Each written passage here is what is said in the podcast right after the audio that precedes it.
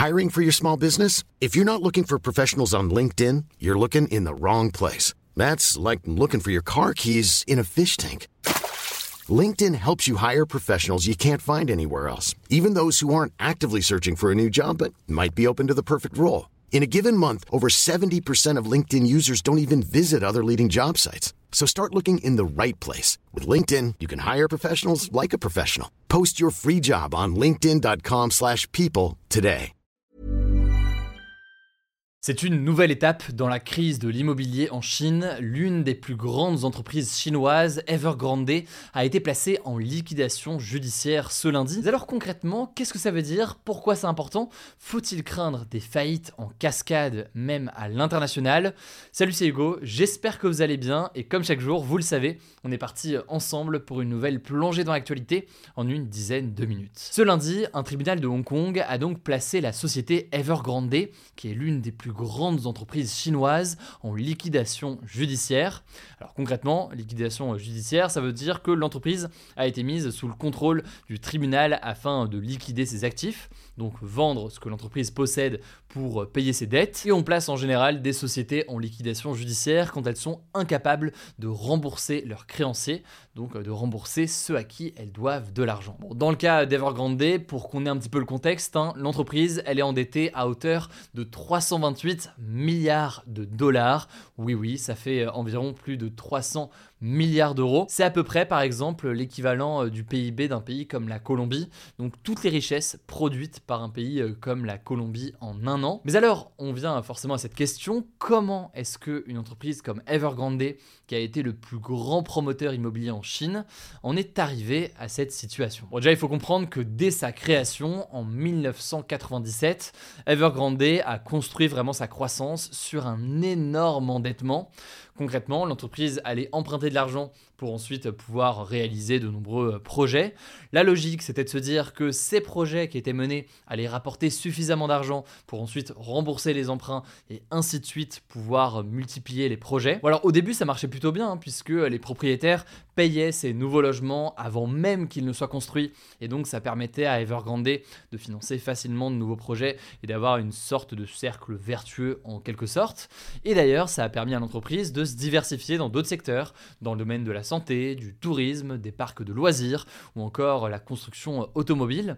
Mais le truc, c'est que bon, au bout d'un moment, eh bien, cet endettement important, il a commencé à être perçu par la Chine comme un risque pour l'économie et pour le système financier plus large du pays. Résultat, en 2020, eh bien, le gouvernement chinois a progressivement durci les conditions d'accès à des entreprises comme Evergrande qui développaient ainsi des nouveaux logements ou des nouveaux bâtiments.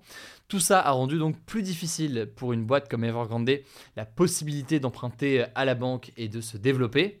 Et disons que, eh à ce moment-là, la pandémie de Covid n'a rien arrangé. Je vous la fais courte, mais il y a des investissements à l'arrêt. Il y a aussi des choses qui ont été euh, engagées alors que finalement, ce n'était pas forcément le projet, l'achat ou l'investissement le plus rentable. Bref, c'est une sorte de machine et de bulle, selon beaucoup, qui s'est emballée jusqu'à ce que finalement on n'y croit plus trop. En 2021, et alors que des images de bâtiments à peine finis, à peine construits et déjà abandonnés par plusieurs boîtes de promotion immobilière étaient eh bien diffusée sur les réseaux sociaux, Evergrande s'est déclarée pour la première fois en cessation de paiement. Elle a donc déclaré ne plus parvenir à payer ses dettes à temps depuis deux ans. Et en août, là on fait un petit saut dans le temps, mais Evergrande s'est déclaré en faillite aux États-Unis. Suite à cela, il y a eu tout un tas de procédures, plus précisément à Hong Kong, et ce lundi, c'est donc un tribunal de Hong Kong qui a ordonné sa liquidation avec tout de même quelques nuances, je reviens là-dessus à la toute fin. Ce qui est sûr, c'est que cette liquidation a entraîné un petit mouvement de panique. La valeur de l'action d'Evergrande en bourse a chuté de plus de 20% à la bourse de Hong Kong ce lundi. La vente et l'achat d'actions a alors été suspendus. Alors pour autant, y a-t-il un risque que la chute d'Evergrande mène à une crise financière plus large, que ce soit en Chine ou à l'international? Bon déjà, ce qui fait que ça interroge ou inquiète pas mal, c'est que le secteur immobilier, il représente un quart du PIB chinois. Et en dehors d'Evergrande, il y a d'autres grosses entreprises qui euh, ont récemment fait faillite. On peut penser à Country Garden par exemple, dont on avait déjà parlé d'ailleurs il y a quelques mois dans ce même format euh, des actus du jour. Le contexte donc pour le secteur immobilier, il est très tendu actuellement en Chine.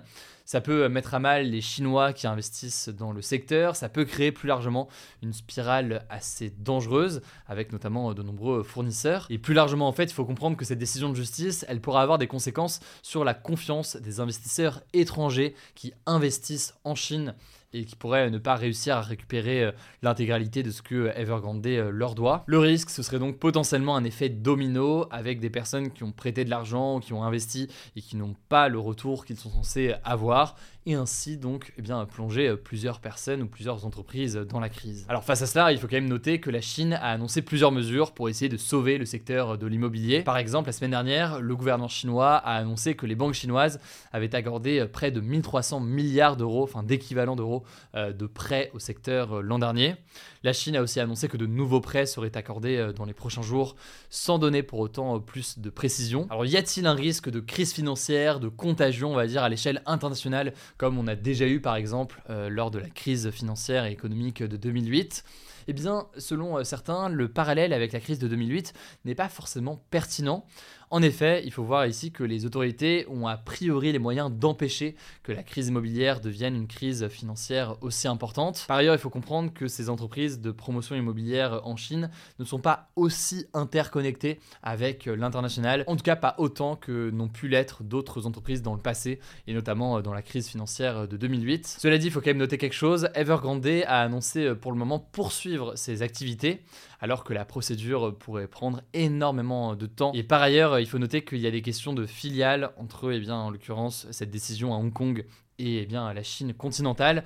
Je rentre pas dans les détails là-dessus, je vous laisse des liens en description pour en savoir plus. N'hésitez pas à me dire au passage dans les commentaires si ce genre de sujet lié à l'économie vous intéresse de temps en temps. Je laisse la parole à Samy pour les actualités en bref et je reviens juste après. Merci Hugo et bonjour à tous. On commence avec cette actu. Le ministre de l'Agriculture Marc Fesneau a annoncé ce mercredi que le gouvernement allait fournir une aide de 80 millions d'euros pour soutenir les viticulteurs, donc les personnes qui cultivent la vigne. Un fonds de 20 millions d'euros avait initialement été débloqué pour soutenir les viticulteurs en difficulté et particulièrement ceux qui avaient été touché l'an dernier par le mildiou, une maladie causée par des champignons qui a détruit les récoltes et notamment en Gironde, mais les agriculteurs estimaient que ce montant n'était pas suffisant et augmenter ce fonds était donc l'une de leurs revendications depuis le début de la crise agricole. Par ailleurs, on en parlait hier, le Premier ministre Gabriel Attal a dévoilé ce mardi de nouvelles mesures pour les agriculteurs, mais ces nouvelles annonces n'ont pas convaincu et les agriculteurs continuent donc ce mercredi leur blocage partout en France et continuent aussi leur siège de Paris. Deuxième actu, l'Assemblée nationale a largement validé ce mardi l'inscription du droit à l'avortement dans la Constitution, donc la loi suprême du pays. L'objectif de cette décision c'est en fait de compliquer toute tentative de supprimer le droit à l'avortement ou de le limiter si jamais il venait à être menacé. Cette mesure s'inscrit dans un contexte de restriction de ce droit dans le monde, notamment aux États-Unis ou dans certains pays d'Europe. Le texte de loi doit désormais être voté par le Sénat et le Congrès, qui réunit députés et sénateurs. On vous tiendra au courant. Troisième actu, une journée de grève des enseignants dans les écoles, les collèges et les lycées est prévue ce jeudi 1er février. Le FSU SNUIPP, qui est le principal syndicat des enseignants, prévoit un taux de grévistes de 40% à l'échelle nationale. Rien qu'en région parisienne, 130 écoles seront fermées. Alors il n'y a pas que les enseignants qui feront grève, il y aura aussi les agents de cantine, les animateurs périscolaires ou encore les psychologues scolaires. Concrètement, les grévistes veulent lancer, je cite, un avertissement au gouvernement. Ils réclament notamment une revalorisation de leur salaire, une hausse des recrutements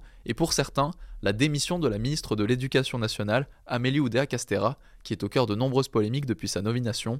On vous tiendra au courant. Quatrième actu, aux États-Unis, l'État du Texas est actuellement au cœur d'une bataille politique sur la question migratoire. En fait, le gouverneur du Texas, donc le chef de cet État qui est républicain dans le camp de Donald Trump, a pris depuis maintenant trois semaines le contrôle d'une partie de la frontière avec le Mexique pour y bloquer le passage des migrants. En fait, concrètement, il a installé de nombreuses barrières et barbelés au niveau de cette frontière. Le problème, c'est que les questions d'immigration et de sécurité des frontières aux États-Unis sont généralement gérées par le gouvernement fédéral donc le tout à l'échelle du pays, et non pas par les États individuellement comme le fait le Texas aujourd'hui. Donc face à ça, la Cour suprême des États-Unis, la plus haute juridiction du pays, a demandé au gouverneur du Texas de retirer les barbelés, ce qu'il refuse de faire. Plus récemment, les autorités locales du Texas ont même empêché la police des frontières de venir en aide à des migrants qui étaient en train de se noyer selon CNN. On vous tiendra au courant de l'évolution sur la situation. Cinquième actu, la pollution de l'air dans les écoles élémentaires est responsable de dizaines de milliers de cas d'asthme chaque année chez les enfants de 6 à 11 ans, selon un rapport de Santé publique France publié ce mardi. Concrètement, plus de 30 000 cas d'asthme, qui est une maladie respiratoire, pourraient être évités chaque année d'après le rapport. Ces cas seraient provoqués par le formaldéhyde, un polluant présent dans le mobilier et la moisissure de certaines salles de classe. Santé publique France recommande donc notamment, je cite, l'intégration de critères sanitaires et environnementaux dans le choix des matériaux utilisés dans les salles de classe et préconise aussi un meilleur entretien des systèmes de ventilation. Sixième actu, la défenseur des droits Claire Edon a annoncé ce lundi s'être auto-saisie de la question des étudiants et des sans-abri en prévision des Jeux Olympiques de Paris 2024. En fait, depuis quelques temps, certaines associations accusent notamment le gouvernement de mener un nettoyage social de la région parisienne en vidant les rues des sans-abri en prévision des JO, ce que la préfecture de la région d'Île-de-France dément. L'enquête de la défenseur des droits compte donc se pencher sur ce sujet, mais aussi sur la question des plus de 2000 étudiants dont le logement Crous va être réquisitionné pendant l'été pour y loger notamment des pompiers, des soignants ou encore des membres des forces de l'ordre. On finit avec une actu culturelle, le label de musique américain Universal Music va retirer ses chansons du réseau social TikTok. Beaucoup de musiques vont donc disparaître de l'application comme celle de Tyler Swift, Drake, BTS ou encore Billie Eilish qui sont signés chez Universal. En fait, les deux parties ne sont pas parvenues à trouver un accord sur la rémunération des artistes et des auteurs-compositeurs dont les musiques sont utilisées sur TikTok et par la même occasion, Universal accuse aussi l'application de ne pas protéger suffisamment les artistes contre les méfaits de l'intelligence artificielle. Voilà, c'est la fin de ce résumé de l'actualité du jour. Évidemment, pensez à vous abonner pour ne pas rater le suivant, quelle que soit d'ailleurs l'application que vous utilisez euh, pour m'écouter. Rendez-vous aussi sur YouTube ou encore sur Instagram pour d'autres contenus d'actualité exclusifs. Vous le savez, le nom des comptes, c'est Hugo Décrypte. Écoutez, je crois que j'ai tout dit. Prenez soin de vous et on se dit à très vite. Planning for your next trip? Elevate your travel style with Quince. Quince has all the jet setting essentials you'll want for your next getaway, like European linen, premium luggage options, buttery soft Italian leather bags, and so much more. And it's all priced at 50 to 80% less than similar brands. Plus, Quince only works with factories that use safe and ethical manufacturing practices. Pack your bags with high-quality essentials you'll be wearing for vacations to come with Quince. Go to quince.com slash trip for free shipping and 365-day returns.